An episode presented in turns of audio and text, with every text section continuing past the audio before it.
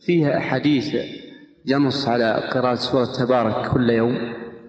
في حديث أن سورة تبارك تقرأ كل ليلة والحديث حسن يصح الاحتجاج به في فضائل الأعمال.